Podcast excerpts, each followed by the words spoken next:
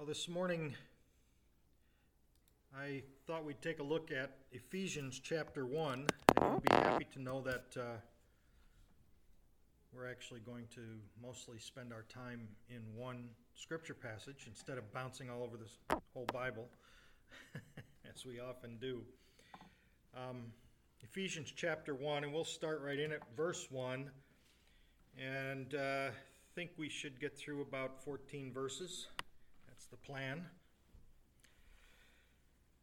Uh, today, uh, I am reading from the New International Version, and I'm doing that because I thought that it was um, the most easily understandable translation here, and I just liked the way it was phrasing things, so that's what we're using. Ephesians 1 1 Paul an apostle of Christ Jesus by the will of God, to God's holy people in Ephesus, the faithful in Christ Jesus, grace and peace to you from God our Father and the Lord Jesus Christ.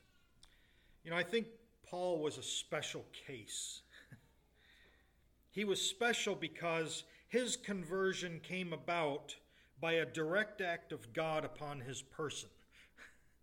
I don't know uh, that I can think off the top of my head of anyone else where that really happened. That God just came to that person and stopped them in their tracks and said, Guess what? You're going to go this way now. And uh, with Paul, he seems to have done that. And in some ways, that's um, a bit of a wonder. And it makes you kind of stop and think about uh, what, what that could mean. But he's a special case, I think. He recounted the event when God intervened in his life to King Agrippa in Acts 26. I just want to read that to you so that you'll you'll get a sense of what happened to Paul to make him an apostle called by Christ since he lived after Christ was crucified and he and he taught after Christ was crucified.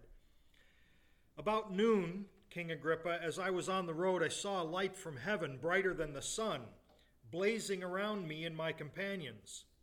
We all fell to the ground, and I heard a voice saying to me in Aramaic, Saul, Saul, why do you persecute me? It is hard for you to kick against the goads. Then I asked, Who are you, Lord? And he said, I am Jesus, whom you are persecuting. Now get up and stand on your feet. I have appeared to you to appoint you as a servant and as a witness of what you have seen and will see of me. I will rescue you from your own people and from the Gentiles.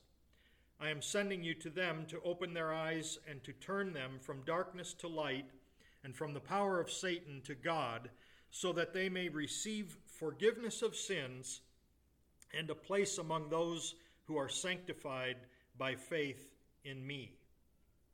What a crazy thing. Can you imagine God saying something like that to you? Well, he sort of did.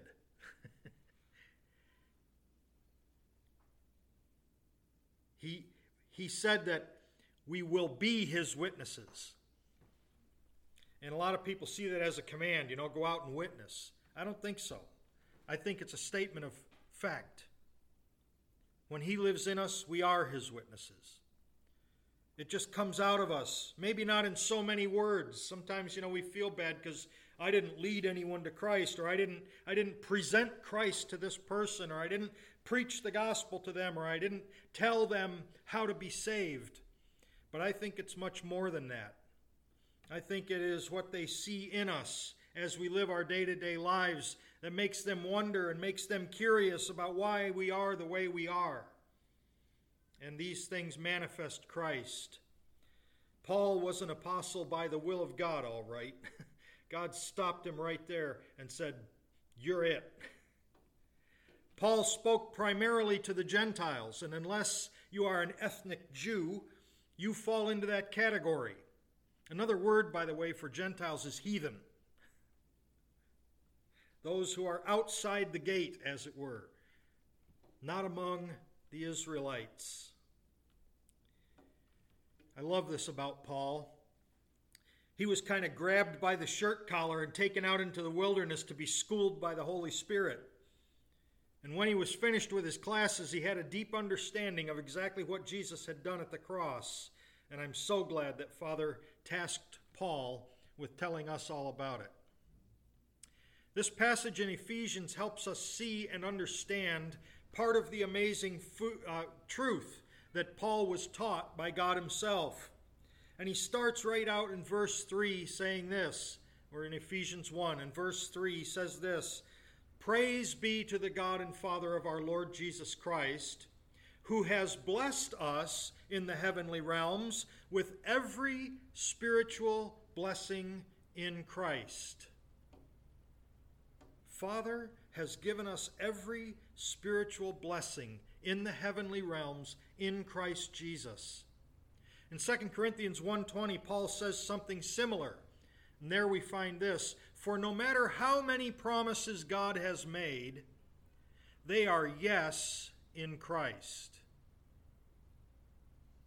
Father has given us every spiritual blessing. We have been placed in Christ. These blessings are in Christ.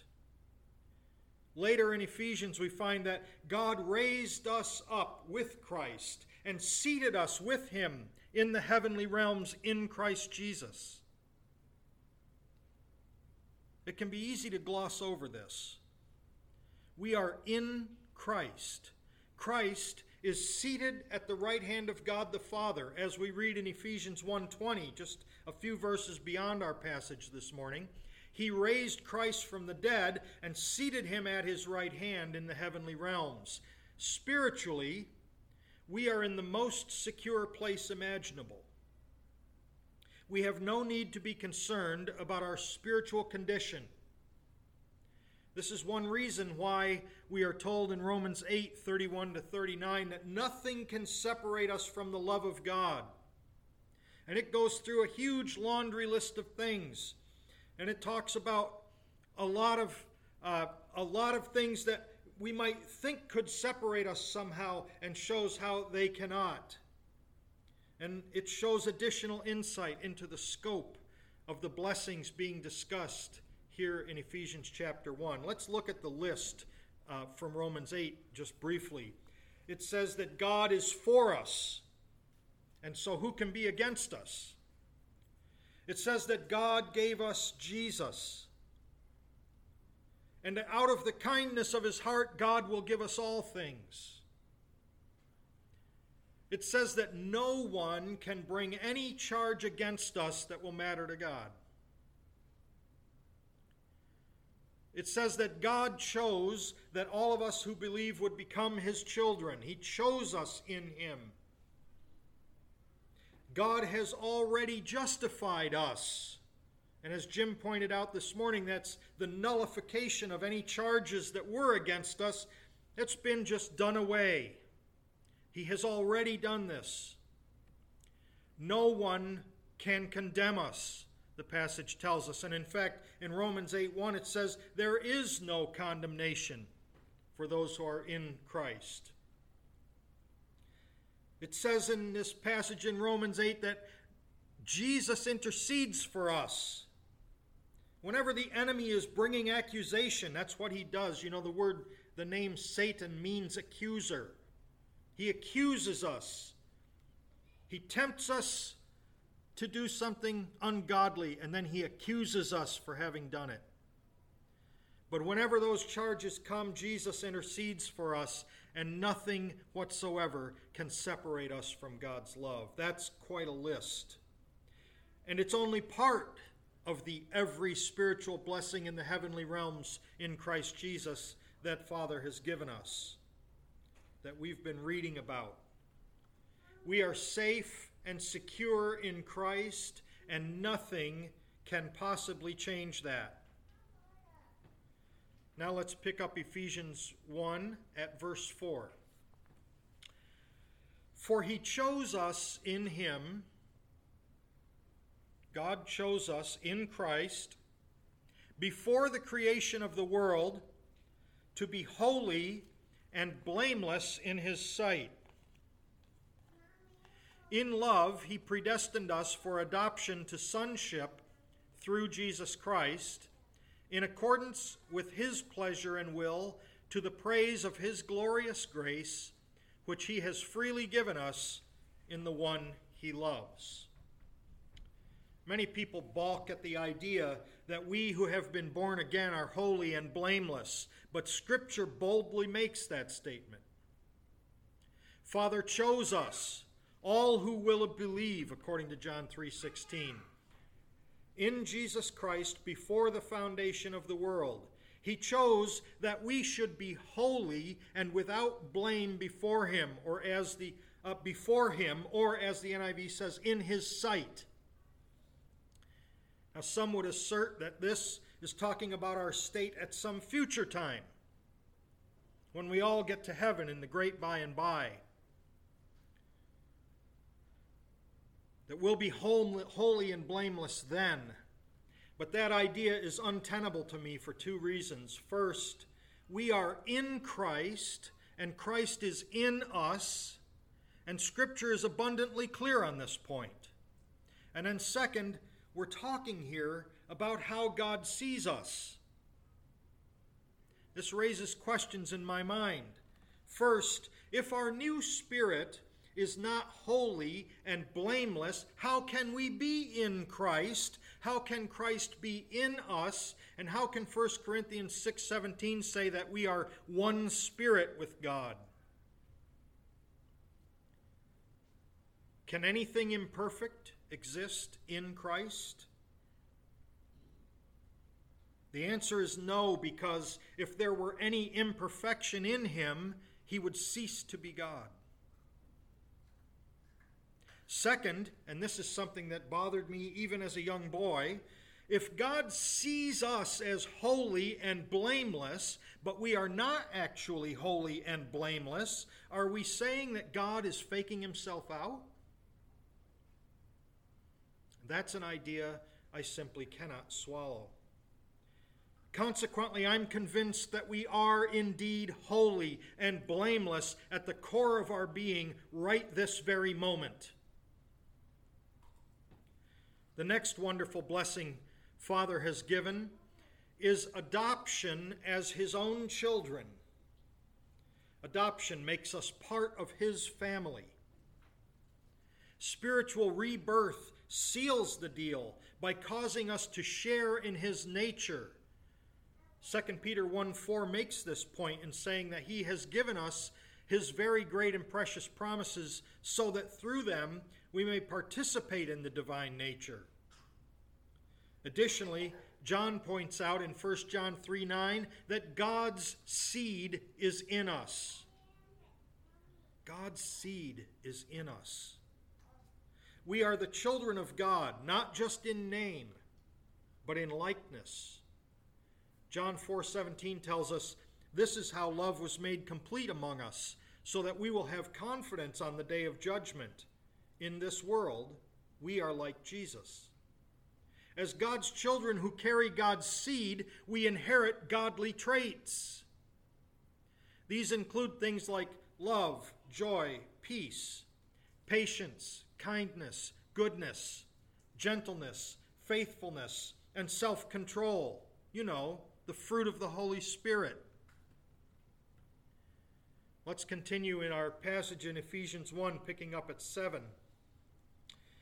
In him, we have redemption through his blood, the forgiveness of sins, in accordance with the riches of God's grace that he lavished upon us. This is one of the things I loved about what the, how the NIV rendered that. He lavished his grace upon us.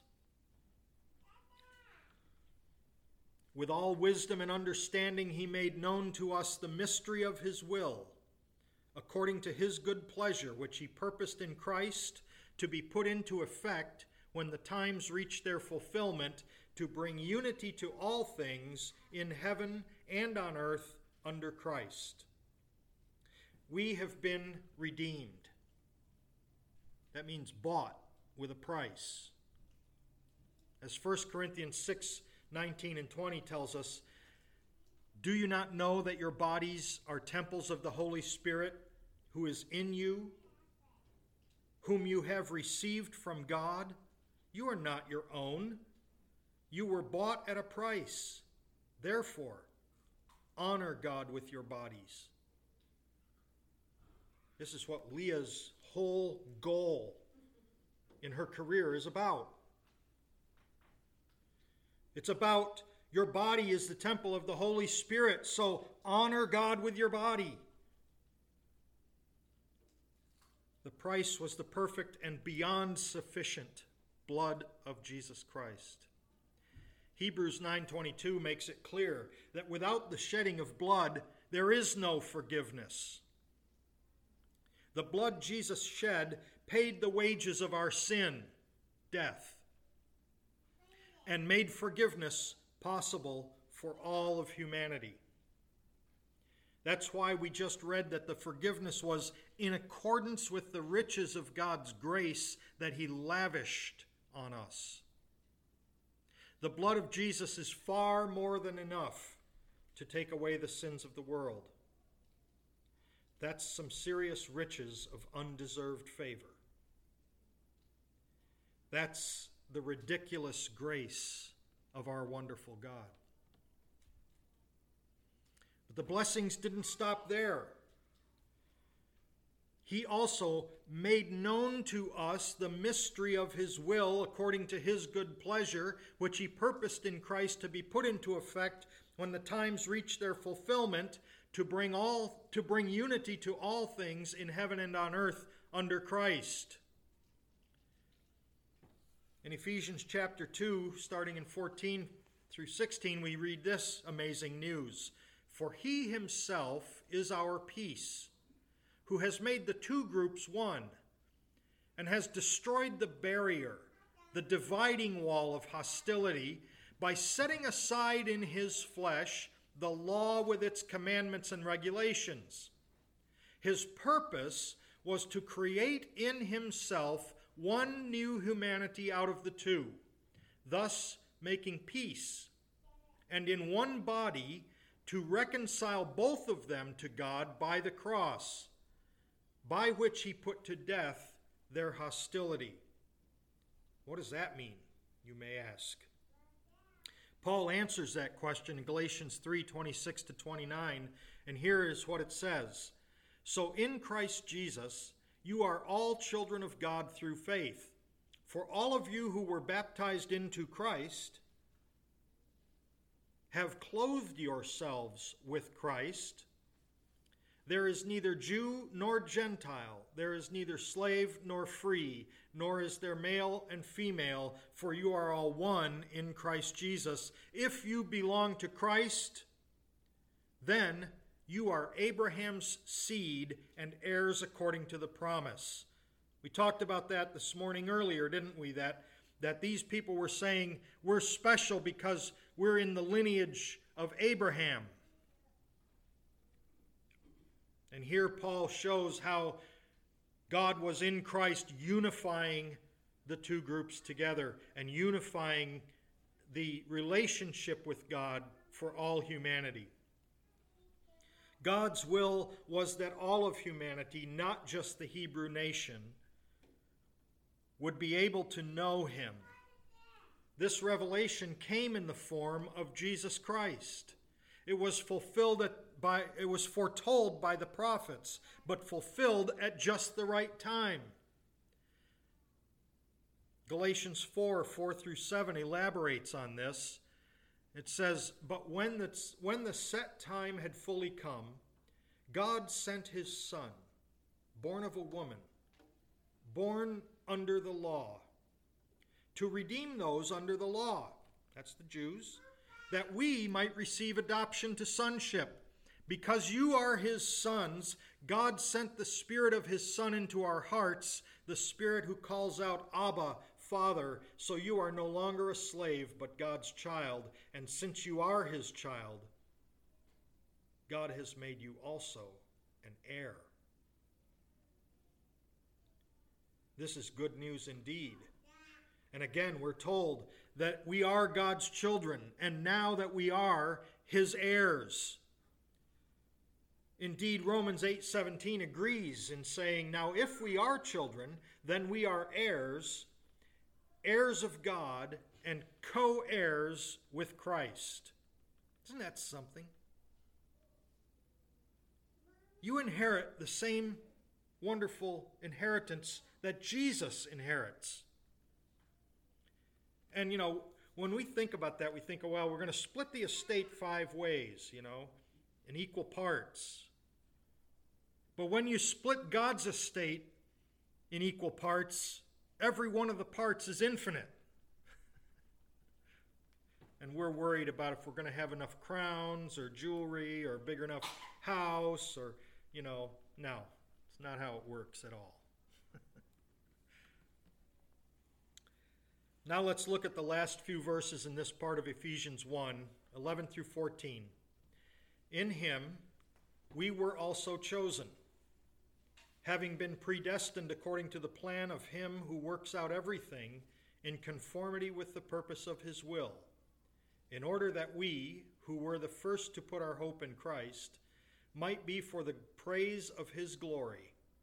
And you also were included in Christ when you heard the message of truth, the gospel of your salvation. When you believed, you were marked in Him with a seal the promised Holy Spirit, who is a deposit guaranteeing our inheritance until the redemption of those who are God's possession to the praise of his glory. Did you get all that? God works out everything in conformity with the purpose of his will. We worry about all kinds of stuff This should not be taken to mean, however, that he is some sort of puppet master up in the sky who controls every detail of every moment on earth. That's not the personality and character God has shown us in Jesus Christ. He gave us the freedom to choose. We can accept what He offers or we can reject it. The choice is ours. We can believe Him and be reconciled to Him and accept the intimate personal relationship and eternal life He offers. Alternatively, we can say no to that and live on our own terms. Like all choices, each of these alternatives has consequences. We know that God is love, and so we can base our responses to Him on that characteristic. When, when we believe, our text tells us, we are marked in Him with a seal. Now, we're not used to seals much these days. We have lick 'em, stick 'em, and peel and stick. Those who can, those who, who can food know about seals, however, and so do auto mechanics and those who work in the judicial system. A seal prevents anything from getting out or anything from being introduced into the compartment it protects. Holy Spirit is such a seal for us. He is the guarantee of our inheritance. Nothing can get in and diminish it, and we cannot be taken out. He is also referred to as a deposit. Now, any of us who've ever bought or sold a home are familiar with deposits. They're often called earnest money. Deposits are money paid in advance to show that we are earnest about completing the transaction and are not going to back out just because we got cold feet. Although I'll have to say, I have been tempted on occasion. Holy Spirit is a deposit for us. Having a seal and a deposit are necessary for us. We're here on earth in this fallen temporal world where we no longer feel at home, and why should we? Look what Jesus said about us in John 5 15 19. If you belonged to the world, it would love you as its own. As it is, you do not belong to the world, But I have chosen you out of the world, and that is why the world hates you. While we are here, we live by faith and not by sight, and that can be challenging. Knowing that Holy Spirit is our seal gives us peace. When the world or our enemy shakes the container and threatens to pull us out or make us fall,